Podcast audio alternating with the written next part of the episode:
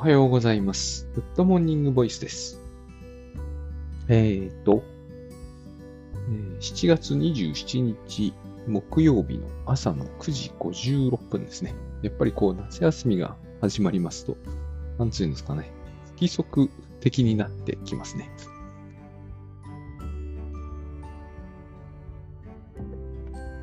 すいません。えーと、なんだっけな。お、えー、にじゅうくにちに、えーと、初回のレクチャーをするさんかげつチャレンジのだいさんきですね。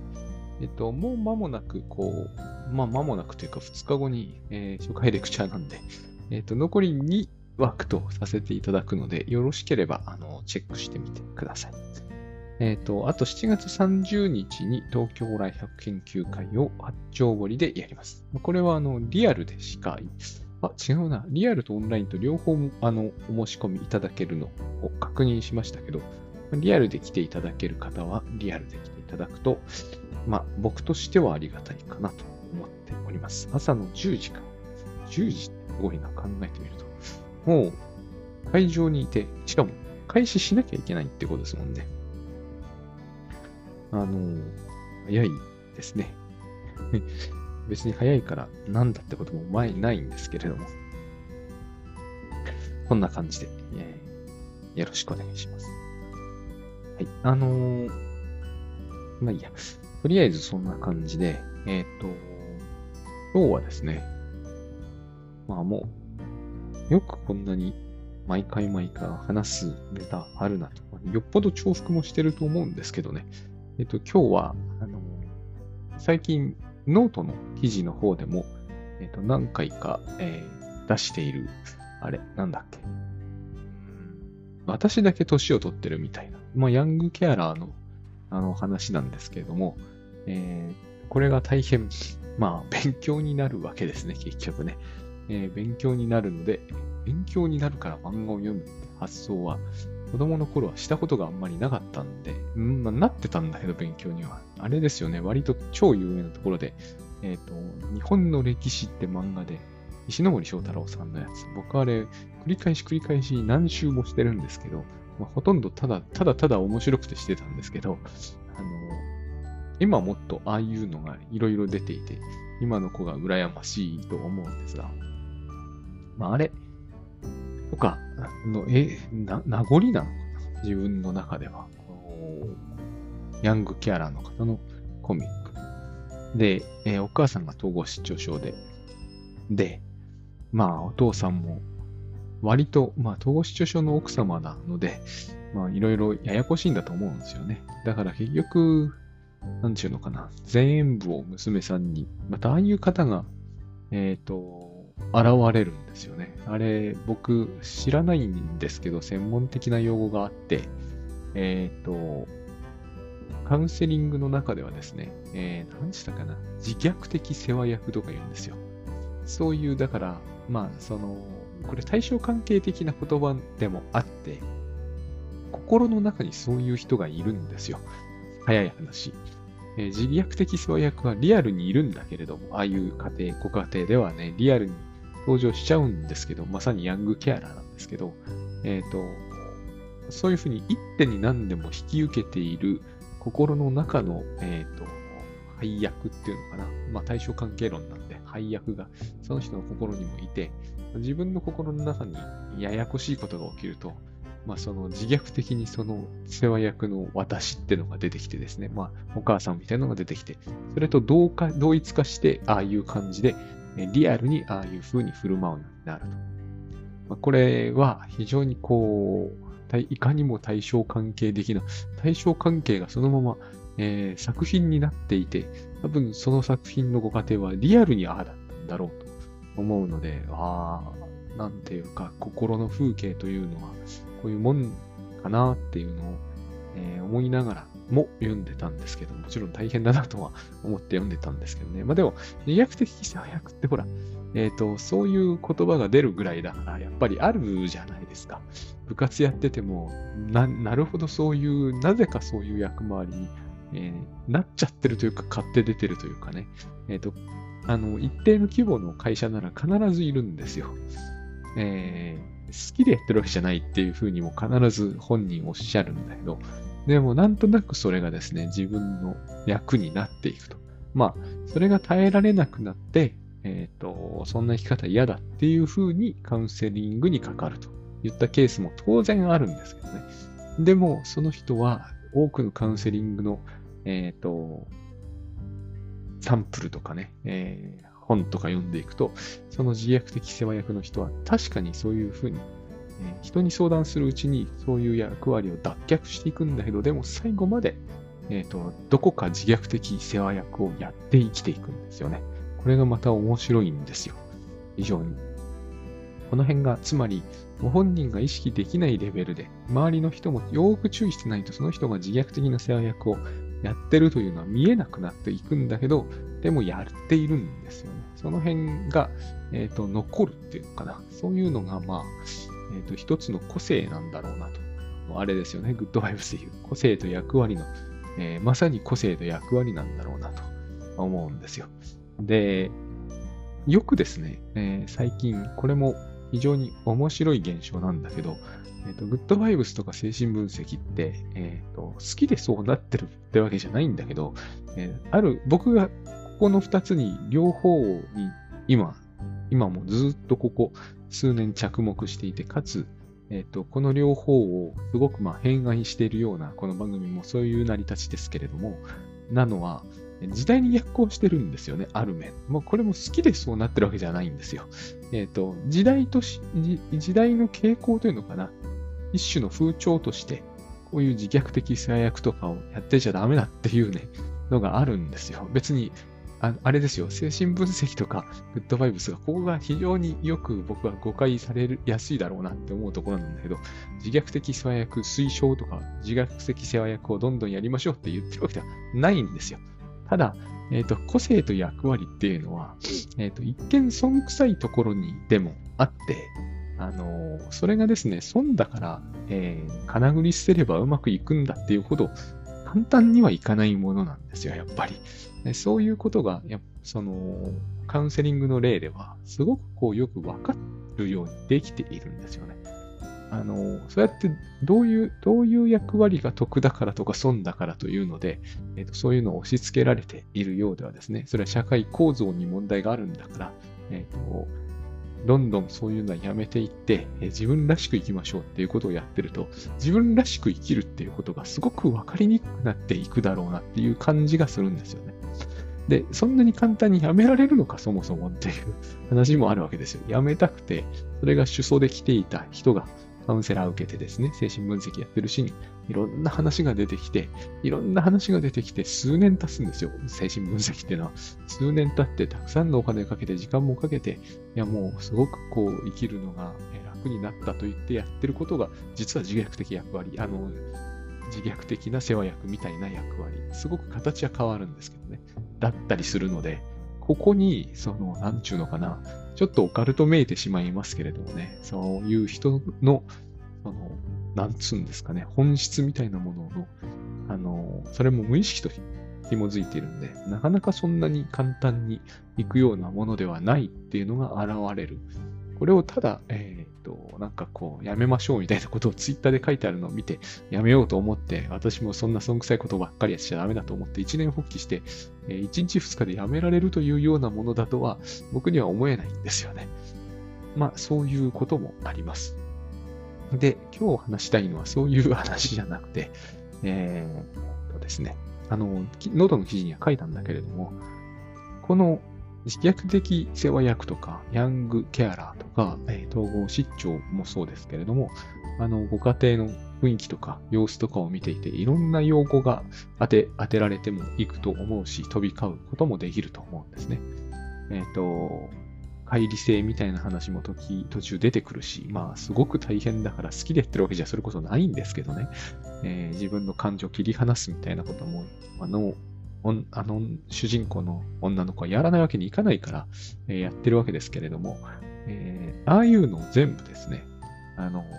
甘えという言葉でくくってみるとすごく見えやすくなるっていうことを、土井武雄さんは言いたかったんですよ。それで本を書いてるんですね、実は。えー、日本は甘えの文化だみたいなことが言いたいわけではない本なんですよ、実際のところは。あの甘えの構造の甘えという言葉の意味はですね、意味はっていうかは、いやあのなぜああいう言葉を提供してるかというと、あの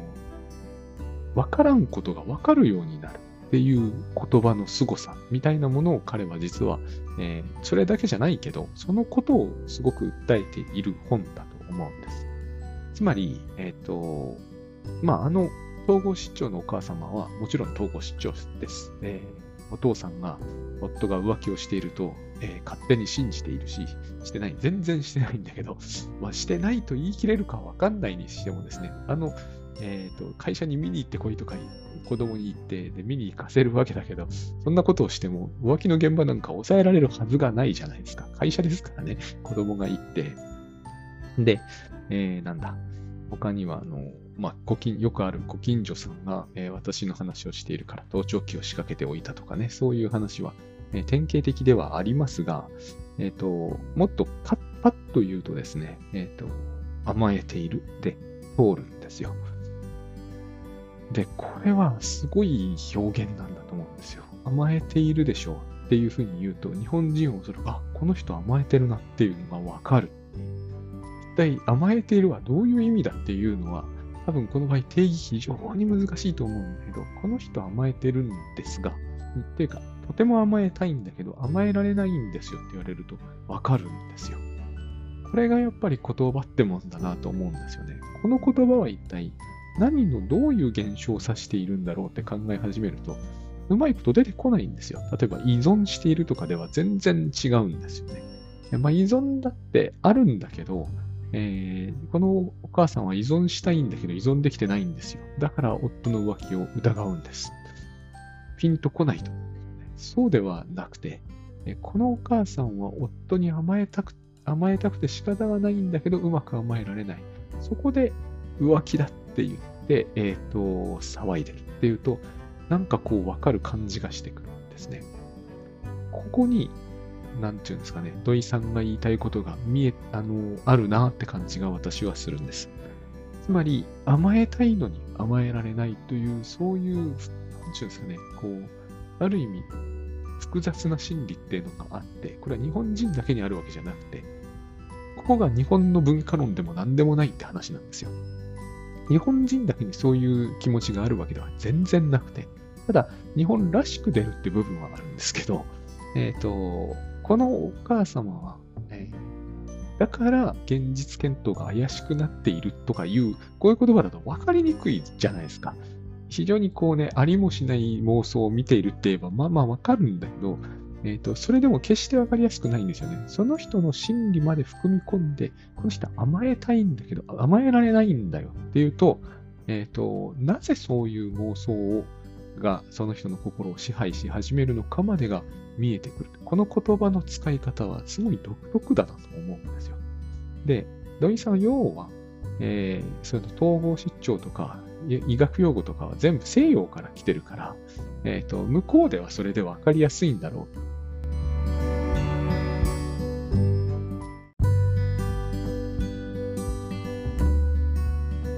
すいません、切れてしまった。えー、こっちの人間にはそれじゃ分からないと。で、日本語にもうまい言葉がいろいろあるということが言いたかったんですね。甘えだけじゃなくて、例えば強迫症という代わりに気が済まないって言ってみれば、それで通るじゃないかと。で、その方がよっぽど一発で分かるじゃんっていう話をしているわけですね。えっと、ガスの戸締まり、あ、ガスの元栓を止めたかどうかが心配だとか、戸締まりをしておかなかったかどうかが不安だとか、まあ、これ結局未来の不安というものを、えー、といろんな形で、えー、となんていうんですかね、具体的な形に当てはめる形で本人が苦しんでいるわけですよ。そのうちそれがこう、例えばですね、遠くの人に、えー、なんですかね、ファンに嫌われていて、えー、ファンにほら、アイドルの人がですね、あのいきなりこう待ち伏せされてるとか、そういう事件があったりするじゃないですか。自分らもこういう割となんですか、ポッドキャスト商売とかしてると、えー、思わぬことを言って、えー、と聞いている人に待ち伏せされたらどうしようとか、そういうね、今作りば、作り上げた、でっち上げた話ですけどね、これ脅迫的な不安ってやつなんだろうと思うんですけど、抑うつ不安と言ってもいいのかなと思うんですけど、まあ、なんで、なんであれ、気が済まないというふうに、結局のところ、こう、なんていうんですかね、えっと、うんと、そうしておかないと気が済まないとかね、そういう言い方をしておくと、なんかこう、気が済む病とかって言えば神経症のいくつかの現象は、えー、説明ができて、しかもそういうふうに言えば、えーと、みんなにすぐわかると。神経症っていうよりはよっぽどわかりやすいっていうことを、えー、彼は言っていて、しかもそれは全く同じ部分を示してるわけじゃないんですよね。やっぱり日本人のこの使ってる言葉らしく少しずれているんですよ。気が済まないはこの辺はあの強迫症のこの部分は網羅できるけどこっちは網羅できない。代わりにおそらく神経症のあの部分には当てはまるみたいな。だからこの気が済まないエリアというのと強迫症エリアはイコールにならないんですよね。そこもまたすごく大事なポイントだと、えっと、彼は言ってたと思うんですよ。だから妬むとか、そねむとかいうふうに言った方がヒステリーっていうよりよっぽどわかりやすいじゃんっていうような考え方なんですね。まあ事実上それが採用されてるかどうかは、えっと結局疑わしいんだけど、私はそういうふうに考えてみるのはすごい大事だなって思うんですよ。統合失調って言っても分かりにくい部分があるとすると、分かりにくいですよ、絶対。近所の人はなんで悪口を言ってるのかと。分からんじゃないですか。でも彼女は甘えたいんだって考えてみると、例えばそのシチューね、作る。これはよくあるんですよね。その統合失調の現象、うん、症状なのか分かんないですけど、そのお母さんが急に理想のお母さんに な, なってくれるんですよ。日頃は、えっと、なんかこう、なんちゅうのかな、意味不明なことばっかり言って寝込んでいたりするというお母さんなんだけど、ね、急に一年発起をしたのか、朝早く起きて、おはようとか言って、こう、食事の支度をしていて、別人みたいなわけですよ。で全然別人ではないんですけどね。でまあ、その、別人みたいに急になるんですよ。あの、そういうシーンがありましたよね。お母さんは急に正常になるみたいな表現だったんですけど、で、その、紙も言ってくれて、で、シチューも作ってくれているんだけど、このシチューに、その主人公の女の子がちょっとこう、えー、まあ、地雷は山のようにあるんでどうにもなんないんですけど、あ、黄色いシチューだ、いいね、みたいなことを言ったら、黄色い、いきなりお母さん泣き出すと。えっと、シチューが黄色くてごめんねと。まあ、このお母さんにしてみれば、シチューというのは白くなければいけなかったのかもしれませんけどね。で、あの、ダメな母親でごめんと。これも分かりにくいですよね。でも、これって甘えてんなって思うと分かると思うんですよ。あの、結局、泣いて済ませようっていう話って、ちょっと甘えてるじゃないですか。昨日、あの、たまたま大リーグの試合見てたんですけれども、えっと、もうこのフライですからね、なんか僕で取れるかな、僕でも取れそうなフライを落球して、えっと、さんてんぐらいいきなり入って、あの、大谷翔平のいるエンゼルスが、えっと、きゅうかいの裏のツーアウトまで行って、同点に追いつかれたんですよ。あそこで落とした人が泣いたら、えーと、気持ちはわからないではないけど、なんかちょっと甘えているじゃないですか。えーと、泣いてことは済む、済ませられるって感じではないし、泣くシーンでもないですよね。このシチュー黄色いと言われて泣いているっていうのも、そういうニュアンスで考えると甘えでわかりやすいと思うんですよ。で、まあこの方はご病気なんでね、えっと、被害妄想が強くなってるっていう言い方を普通今はすると思うんですけど、甘えが、うまく甘えられない。結局、うまく甘えられる人ならもっとうまいこと言うと思うんですね。だけど、うまく甘えられないっていうのはしょうがないじゃないですか。その人のコミュニケーションのスタイルとか、えっと、まあ言ってみればスキルみたいなものもあって、そうそううまくは甘えられない。うまいことこう、えー、やればいいっていうところもあるわけですよ。例えば、こう、舌出すとかね。舌出すとか言うのってあるじゃないですか。こういう時の表現で。ちょっと失敗しちゃったみたいなことを言うと。それで済むわけですよね。なんでこれで済むのか。それは甘えてるんですよ。これは実に面白い言葉だなって思うんですよね。えっと、舌出して、あ、ごめんね、ちょっと失敗しちゃったとかっていう。例えば、あの、落球の時とか、舌出してちょっと失敗しちゃった。昔、あのね、私の母が教えてくれたんだけど、長嶋茂雄ってそういう人だったみたいなことを言うんですよね。とんでもないところで、すごい名手だったんだと思うんですけど、とんでもないところでエラーすると、舌出すと。これは甘えなんですよ。うまく甘えられるってのは、こういうことを言うと思うんですね。となると、変な話なんだけど、えっと、シチュー出して泣き出すのも甘えなら、えっと、シチュー黄色にくして泣き出すのも甘えなら、えっと、シチュー黄色くして舌出すのも甘えなんですよ。甘えっていうのは、えっと、さっぱりわかんない言葉のようになってくるんだけど、えー、日本人なら多分このふたつは甘えているといえば、なんとなくわかると思う。ただ、後者の方がうまく甘えられている感じはしますよね。えー、この時、後者の人の態度を見てわかることがあるんですよ。この人はみんなに好かれてると勝手に信じてるわけですよ。で、そうすると我々はその人のことが好きになりやすいんですよ。だからその人が、えー、根拠もなく自分は好かれていると信じることができていれば、えーと、その根拠通りにその人は、えーと、好かれていると信じている通りに好かれていくんですね。これが甘えというものの多分持ってる力なんでしょうね。で、えーと、これが、えー、できないというのはどういうことかというと、自分が好かれているかどうかが不安で不安で仕方がないということなんですね。あのお母さんまさにそうですよね。自分が好かれているということについて、ほぼ全く何の自信も持ってない。だから甘えてるんですよ。でもやっぱりね、それ好かれたいってことじゃないですか。それはやっぱり甘えの一種なんですよ。ただし、うまくできてないっていう感じがするんですね。で、そこにお父さんがやってきて、誰もそんなこと言ってないだろうと非難しているわけではないんだけど、えーと、もうこのお母さんはこれで完璧にダメですよね。この状、この心理状態に落ち込みやすい人は、えーと、もうこうなってしまったら言ってる、みんな私のことを非難していると言って、えーと、あの、泣きやめなくなってしまうわけですね。これだったらもう甘えているで、完全に、えーと、おかしなところは全くないと私は思うんですね。ところで、えーと、この場合、このお母さんが、えー、こんなに大変な症状であることを知っておきながら、平気で、あの誰もそんなこと言ってないだろうと言ってしまってるお父さんも、いかにも甘えていますよね。この日本語の使い方ってすごいなって思うんですよ。えっと、これ西、西洋的というのかわかりませんが、精神分析とかの用語でいくならば、全く異なること、言葉とか概念を一つ一つに当てていかなければならない。つまり、一つ一つ使い分けていかなければならないところなのに、えっと、泣き出す人は甘えていて、舌出してペロッとして、えーと、ごまかしてる人も甘えていて、えそれえ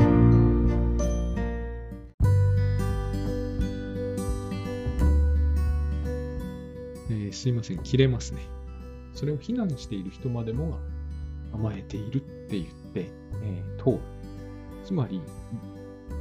状況によってはさん通りも、しかも全然違うように見える。それも含めて全部甘えている。こうなってくると、えっと、もはや何を示す言葉なのかもよくわからない気もするんだけど、僕はこれでですね、えっと、この三者とも甘えているという、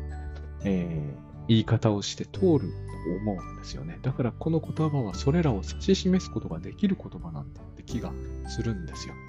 ここに着目した土井さんってやっぱすごいなっていう感じがするんですね。で、えっと、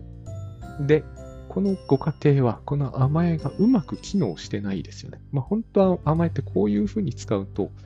ちょっとあれなんですけど、しっくりこない部分があるんだけど、でも、明らかにうまく機能してないですよね。つまり、甘えの機能不全という病理があって、それのかなり典型的なものが統合失調というふうに、えっと、まあ、あの本では書いてあって、私はいかにもその通りだって感じを、やっぱり抱いたんですよ。えーと、うまく甘えられない。だから、えー、自分は、つまりうまく甘えられないということは、本当は好かれたくて好かれたくて仕方がないのに、誰も自分のことを愛してくれないということを、えーと、とことんこじらしている病だと考えればですね、えーと、なぜ近所の人が自分の陰口を叩いていることになってしまうのかも、えーと、腑に落ちるというか、了解可能な感じがものすごくしてくる。要は、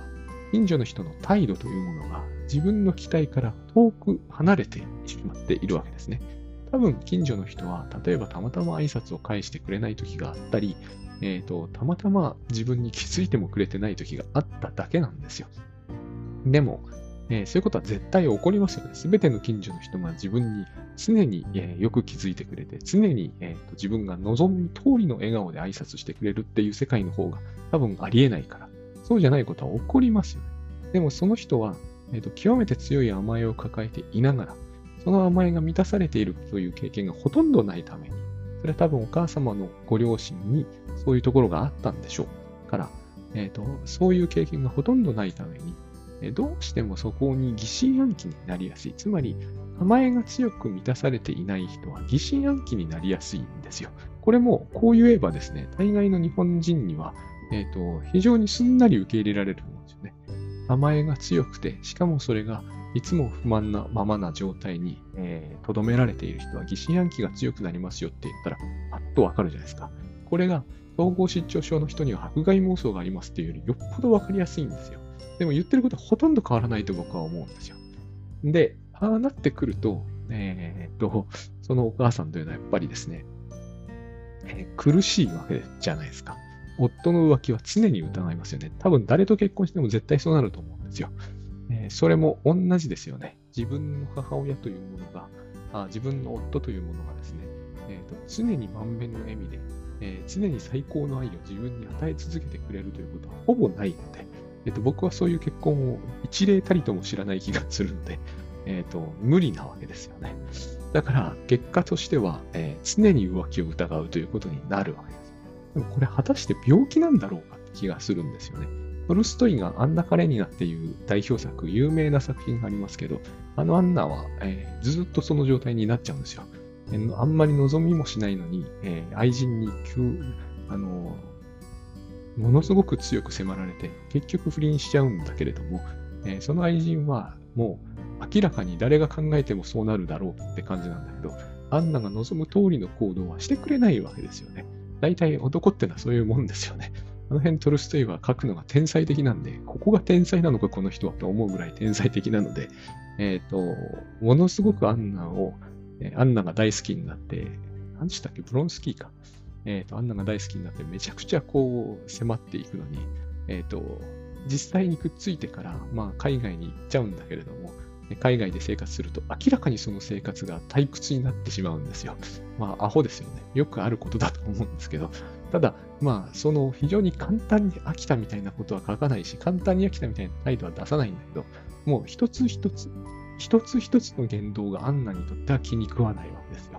もうあれほど迫ってきたからしょうがなく不倫したのに、えーと、なんだそれはってことになっていくわけですよ。そして結局ブロンスキーが、えーと、不倫してるんじゃないかというか浮気してるんじゃないかというふうにアンナは疑心暗鬼になっていく。全然不思議なない、えーと、展開ですが、これはアンナ、アンナカレニナですね。アンナは甘えているというふうに日本人が言えば、えーと、日本人には了解できる。非常に強い甘えが満たされていないっていうふうに考えれば一発だと思うんですよね。これが統合失調症っていうようなもんなんだろうかっていうと、まあそれに限りなく近いし、アンナはほとんど妄想の中でネタバレになるな。でもまあいいですよね。えー、妄想の中で死んじゃうんですけれども、えっと、そういうことってそこら中に、まあ、あんなレベルではないかもしれないけど、えー、あると思うんですね。だから、この話よんあのもそうですし、どんな場合でもそうなんだけれども、えっと、一発、一点ここを疑っておく。つまり、えっと、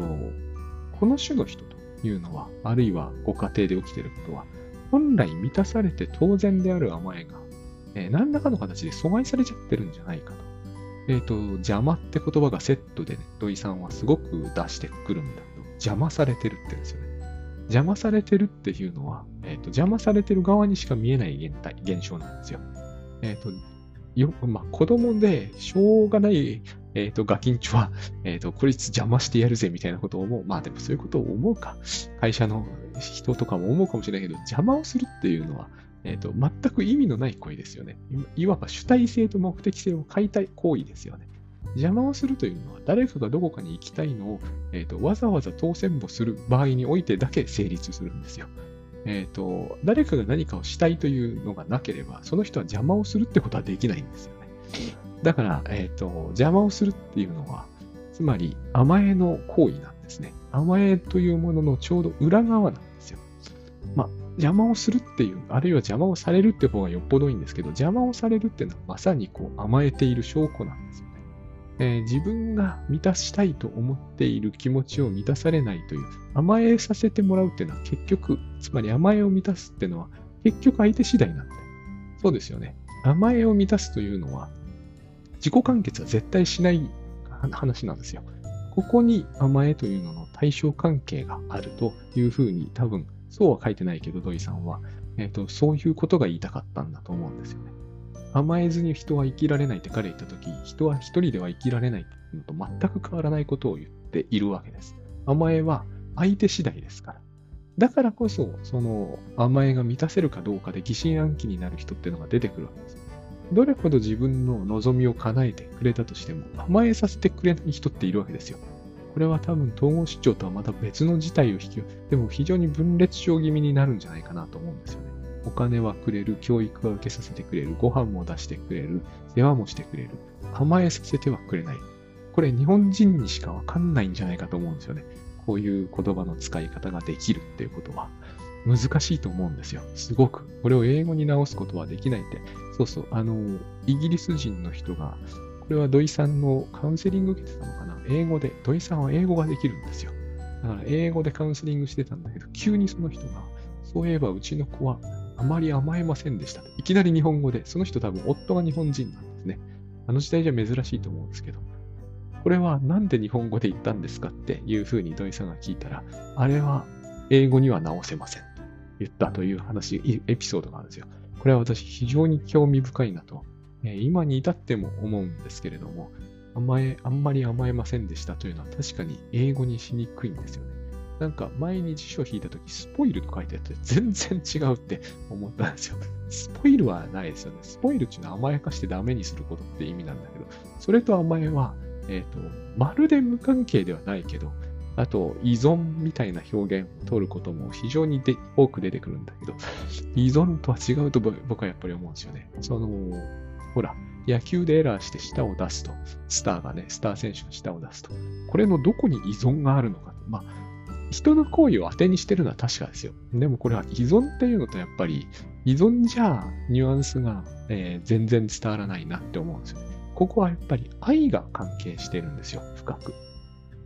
愛されていると思っている人は、つまり甘えられているんですよ。その時に出てくる適切な行為というものが、うまい甘え方なんですよ。でもそれは愛されているという前提があっての話なんですよ。これと、もう、これと全く同じことをしても、全然受け入れられないという、えー、かわいそうな方もいらっしゃるわけですよね。でも、このふたつにどういう違いがあるのかといったら、前提として愛されているかどうかであって、で、愛されているかどうかっていうのは証明のしようがないことだから、えーと、自分が愛されていると思えるかどうかに全てかかってくるわけじゃないですか。無意識も含めてですよね。